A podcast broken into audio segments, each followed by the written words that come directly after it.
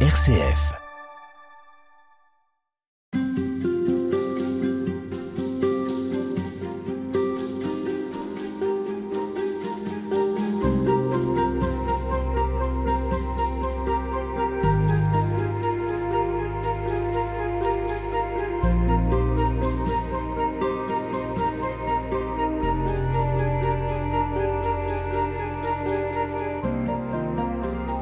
Bonjour et bienvenue pour parler aujourd'hui dans Halte spirituelle de sagesse, de folie aussi, d'une vie avec le Christ et de l'aventure qu'elle suppose. Et cette émission, c'est avec vous, Raphaël Buis, que nous allons la passer. Bonjour. Bonjour.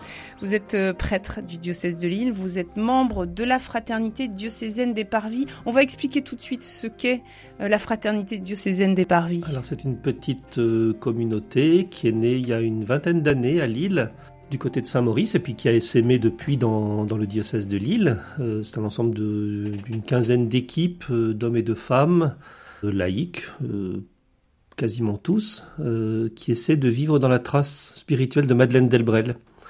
Voilà, c'est une petite communauté, à peu près 100, 140 personnes qui essaient de, de vivre un, un christianisme euh, très ancré dans la vie. Et voilà. Les Parvis, donc, c'est C'est vraiment dans l'intuition du Concile Vatican II qui est de et, et qui est répété très très souvent par le pape François.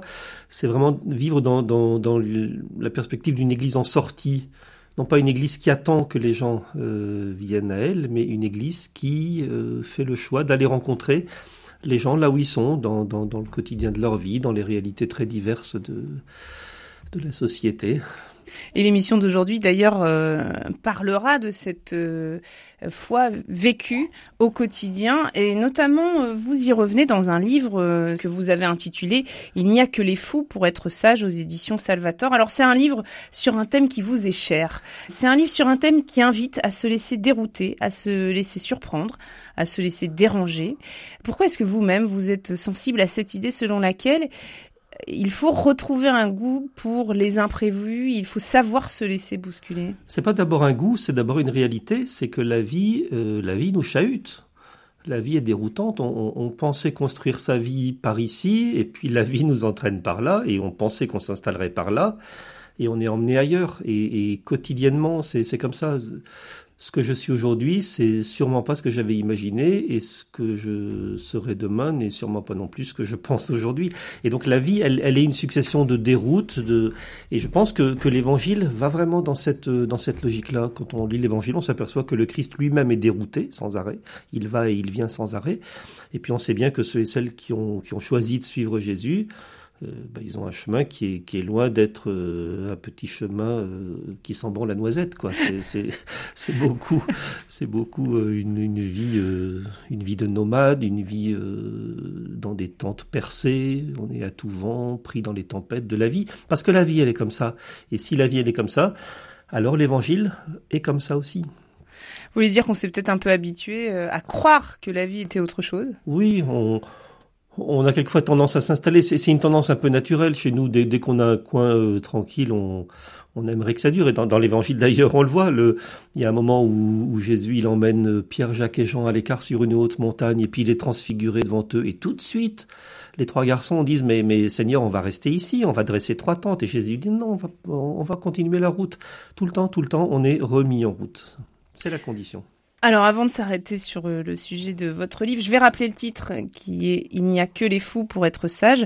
Dites-nous, Père Raphaël, ce qui dans votre vie à vous vous a semblé folie ou vous semble sagesse? Bah, la folie, c'est d'abord- d'avoir choisi de, suivre le Christ, parce qu'il ne me laisse pas tranquille.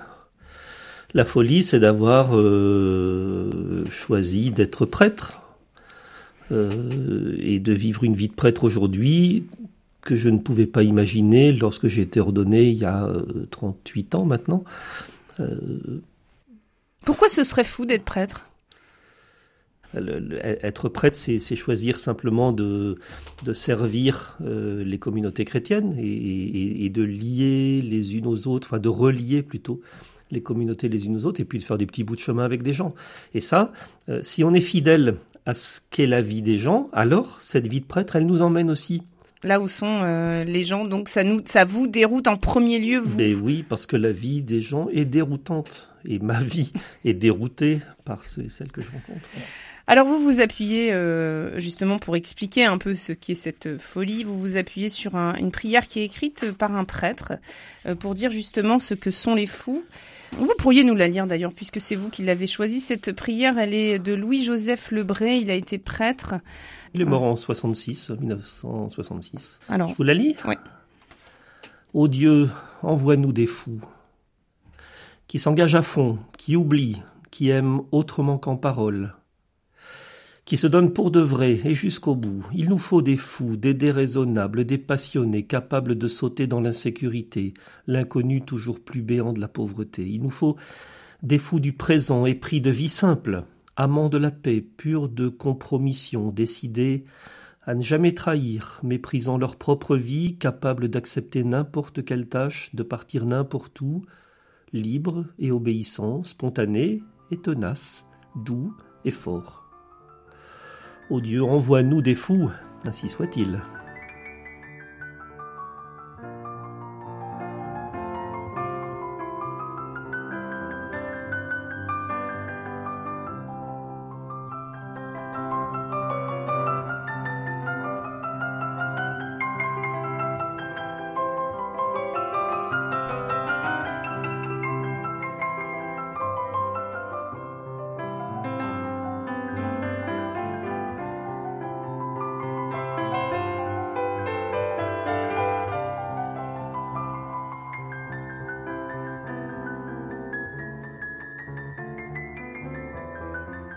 Alors, qu'est-ce que vous reprendriez dans ce texte euh, euh, Peut-être quel mot, quelle phrase vous parle à vous précisément?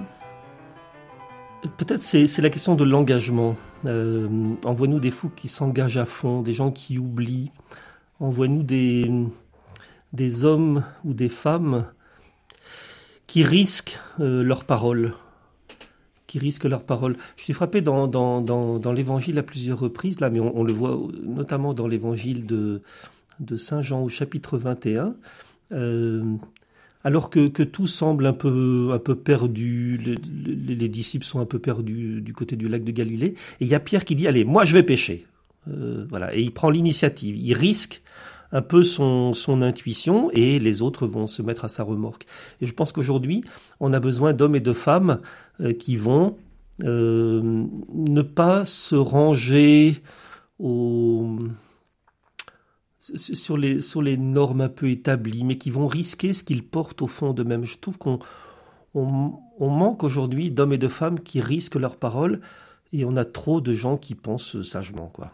Alors justement, la sagesse, on n'a pas terminé la question tout à l'heure. Vous nous aviez dit que chez vous, ce qui vous sembliez fou, c'était sûrement d'avoir suivi le Christ, enfin d'avoir voulu suivre le Christ. Qu'est-ce qu'il y a de sage alors dans, dans votre vie? Qu'est-ce que vous trouvez sage Peut-être trop eh ben, sage ou au contraire eh bien ben, sage? la, sagesse, c'est peut-être d'accepter de se remettre en cause ou d'être remis en cause. La, sagesse, elle est peut-être dans le mouvement. Euh, moi, quand j'étais petit, on m'a dit, Raphaël, il faut que tu sois un garçon sage. Alors j'étais un garçon sage, j'étais obéissant, j'étais euh, bien coiffé, puis euh, j'étais sage à l'école. Je, Mais est-ce que c'est est-ce que c'est ça qui est attendu de la vie? Est-ce que ce qui est attendu dans notre vie, c'est pas au contraire que on, on se risque et qu'on balbutie, qu'on, il s'agit pas de, de d'entrer dans des normes établies, de correspondre à des schémas. Non, la, vie, elle, elle, elle, est pas, elle est pas comme ça. Euh, peut-être que la vraie sagesse, c'est de consentir à être un peu fou, quoi. Alors, ce qui est intéressant, c'est que justement, dans le poème que vous avez choisi, dans la prière que vous avez choisie, obéissant, c'est associé à libre. Et c'est peut-être ça, en fin de compte, qui, euh, qui vous parle. C'est libre et obéissant, les deux dans la même phrase. Oui, c'est possible. C'est possible. Et, et, et, le, comment dire, le, le modèle j'aime pas ce mot-là, le, Allez. Le, le, le, modèle euh, de cette liberté, de cette obéissance, c'est Jésus. Quand on regarde le Christ, il est infiniment obéissant. Alors obéissant, ça ne veut pas dire encore une fois euh, celui qui est à genoux et qui fait tout ce qu'on dit. Non, l'obéissance, c'est celui qui écoute. C'est obéir et, et écouter, c'est la même racine. Jésus, il est celui qui écoute. Il écoute quoi? Il écoute euh, ceux et celles qu'il rencontre. Il écoute, et on le voit à plusieurs reprises dans l'Évangile, euh, son, père, il se, tient, il se tient en prière devant lui au, petit matin. il écoute aussi ce qu'il porte en lui, il écoute la tradition du peuple d'Israël et, et, cette, cette écoute et cette fidélité-là, ça lui donne d'être incroyablement libre. C'est ça qui est très beau, c'est que plus on est à l'écoute de la vie et des autres et de Dieu, alors plus on devient un homme ou une femme libre. On est libre et on ne subit pas, parce que parfois on dit je me laisse porter par les événements, je me laisse porter par les rencontres. Est-ce que là on exerce une responsabilité ou est-ce qu'on subit au fond? Il ne s'agit pas de se laisser porter, de... Vivre, c'est, c'est, c'est décider. C'est, pas, il n'y a pas, il a pas, il a pas de démarche. Vivre, c'est pas être passif et attendre que les choses. Et moi, j'ai un peu de difficulté quand j'entends des gens qui, là, qui disent que, voilà, que, qu'ils attendent tout de Dieu et tout ça, mais moi, je, n'attends pas tout de Dieu, hein. Pas du tout, du tout. Je, je, moi, le, Dieu que je connais, le Christ que j'aime suivre, ou que j'essaie de suivre, c'est celui qui me dit, Raphaël, euh, tu vas prendre ta vie en main et tu vas, euh, tu vas conduire ta vie. Moi, je suis au ciel. Hein. C'est le beau récit euh, imagé de la de, l'ascension de Jésus. Jésus qui s'en va au ciel, ça veut dire qu'il n'est plus avec eux, il le voit plus, mais il les renvoie à leur responsabilité. Pourquoi est-ce que vous restez à regarder le ciel euh, dit, dit l'ange là? Euh, ben non, il faut regarder. Prenez votre vie en main et, et j'aime un Dieu qui fait confiance en l'homme. Merci beaucoup, Père Raphaël Buise. On vous retrouve demain.